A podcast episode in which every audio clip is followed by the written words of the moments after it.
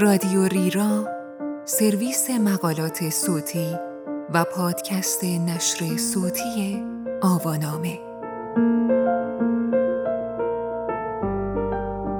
آیا راهی برای مقابله با چرندگویی وجود دارد؟ این عنوان یادداشتی است به قلم آندر اسپایسر که در دسامبر 2017 در وبسایت ایان منتشر شده و ترجمان آن را در اردیبهشت 97 با ترجمه میلاد اعظمی مرام منتشر کرده است. من آرمان خدادادی هستم.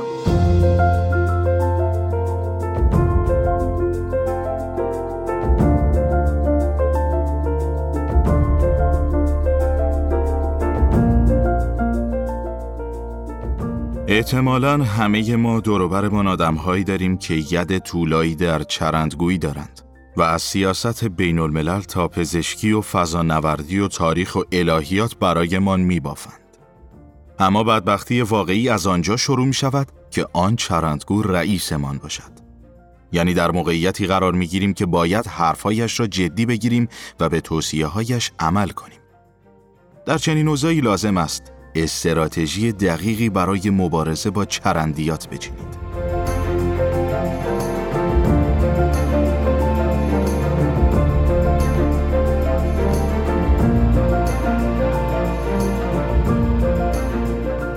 پس از آنکه در هتل کنفرانس گم شدم سرانجام کارگاه خلاقیت را پیدا کردم. به دیگران پیوستم و چهار زانو روی زمین نشستم. چیزی نگذشت که یک هیپی پیر از جایش بلند شد و گفت توی اتاق راه بروید و خودتان را معرفی کنید اما بدون استفاده از کلمات. پس از چند دقیقه ای که شبیه میمونهای دیوانه رفتار کردیم به ما گفت بس است. سپس به توده ای که شبیه صفحات یک کتاب رنگامیزی فکری بود اشاره کرد و گفت حالا به یک ماندالا متوسل شوید. بعد به یک دسته ماژیک اشاره کرد و گفت برای کشیدن ماندالای خودتان از آنها استفاده کنید. پس از سی دقیقه رنگامیزی به ما گفت ماندالاهایتان را نشان دهید. زنی گفت ماندالای قرمز رنگش بیانگر سرشت آتشین اوست.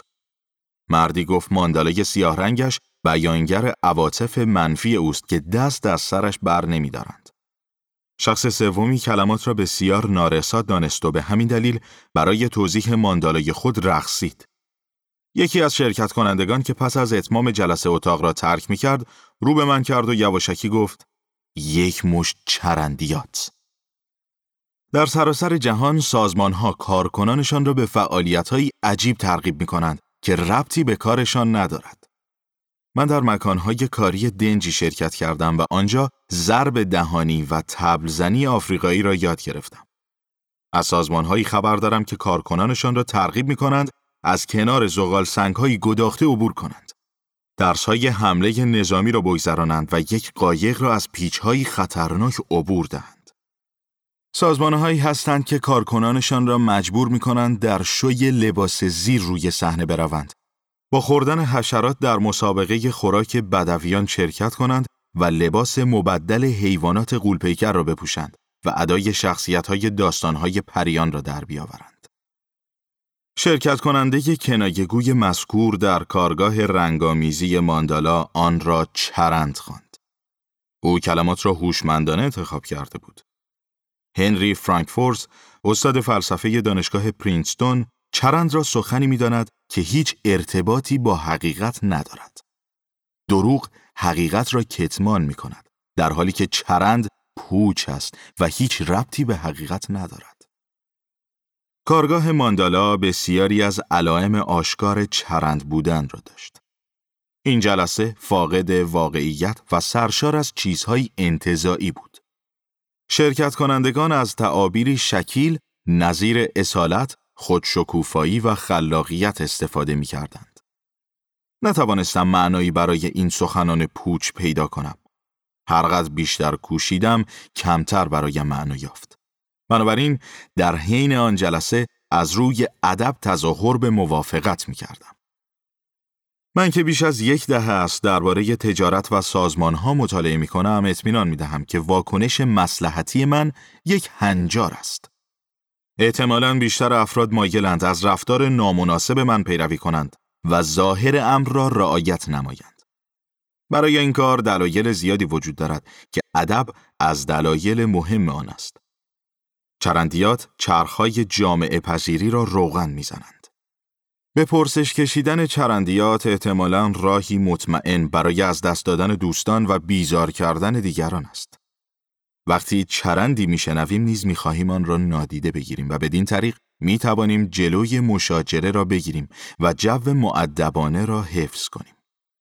میلمان به حفظ تعاملات اجتماعی به آرامی بر تعهدمان به راستگویی سایه میافکند. فرانکفورت در پاورقی کوتاهی در کتاب در باب چرندیات گفتگوی لودویگ ویتکنشتاین با فانیا پاسکال را دوست و معلم زبان روسی ویتکنشتاین نقل می کند. پاسکال نوشت لوزه خودم را درآورده بودم و در بیمارستان اولین دلم به حال خودم میسوخت. ویتکنشتاین تماس گرفت و منم نالیدم حس سگی را دارم که زیرش گرفتند.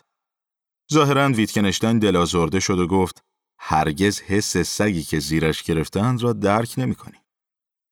به ظاهر واکنش ویتکنشتاین نه تنها عجیب بلکه گستاخانه است اما چرا این فیلسوف بزرگ چنین رفتاری کرد پاسخ فرانکفورت این است که ویتکنشتاین در سراسر حیاتش انرژی فلسفی خود را عمدتا وقف تشخیص و مبارزه بر سر چیزی کرد که آن را اشکال نهان و مخرب محملات می‌دانست. ویتکنشتاین از سخن پاسکال دلازرده شد.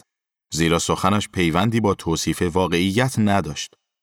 او حتی نگران این هم نبود که بیانش درست باشد. اگر قرار باشد هرگاه چرندی شنیدیم مانند ویتگنشتاین رفتار کنیم احتمالا زندگی برایمان بسیار دشوار خواهد شد. به جای پیروی از ویتگنشتاین راههایی معدبانه تر هم هست که بگوییم این حرفا چرند است. قدم نخستین است که با آرامش ببینیم قرائن چه می‌گویند.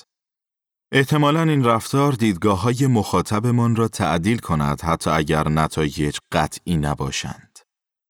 قدم دوم این است که بپرسیم نحوه عملکرد ایده آنها چگونه است.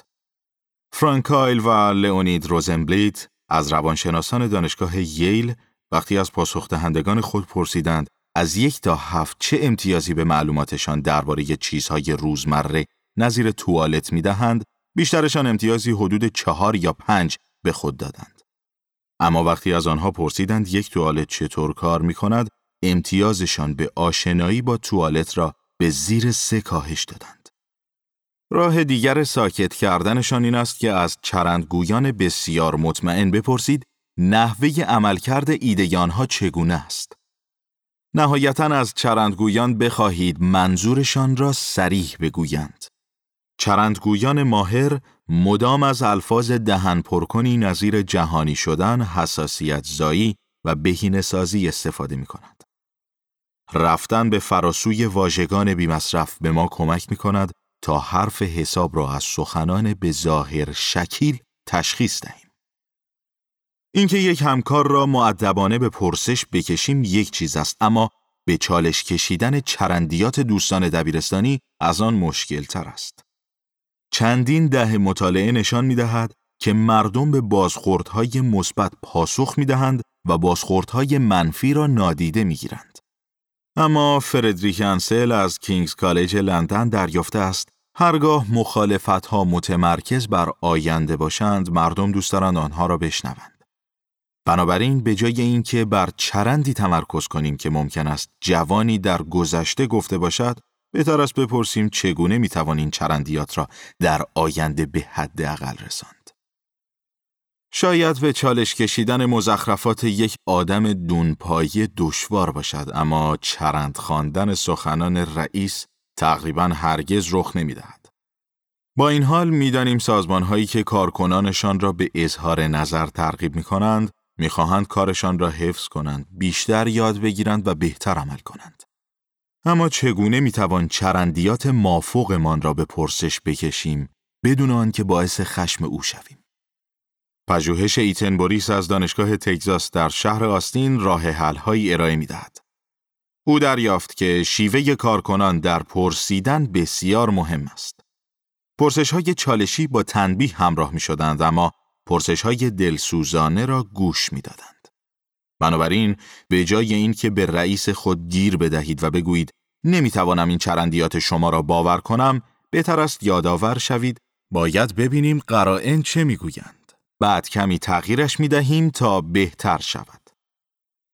دفعه بعدی که با یک چرند مواجه شدید وسوسه می‌شوید معدبانه آن را نشنیده بگیرید. اما این کار صرفاً به چرندگویان زبردست زمان و مجال می دهد. یا وسوسه می شوید از ویتگنشتاین پیروی کنید و با آن بجنگید. بدبختانه چرندگویان معمولا از مقابله آشکار تأثیر نمیپذیرند. ظاهرا موثرترین تاکتیک در جنگ با سخنان پوچین است که غیر مستقیم به چرندگوی مورد نظر حمله کنیم و پرسیدنهای خود را نه به صورت ابطال و انکار بلکه به عنوان اصلاحات جزئی سازنده مطرح نماییم. بدین طریق می توانید از درون معایب را برطرف کنید. نه با عصبانیت و از بیرون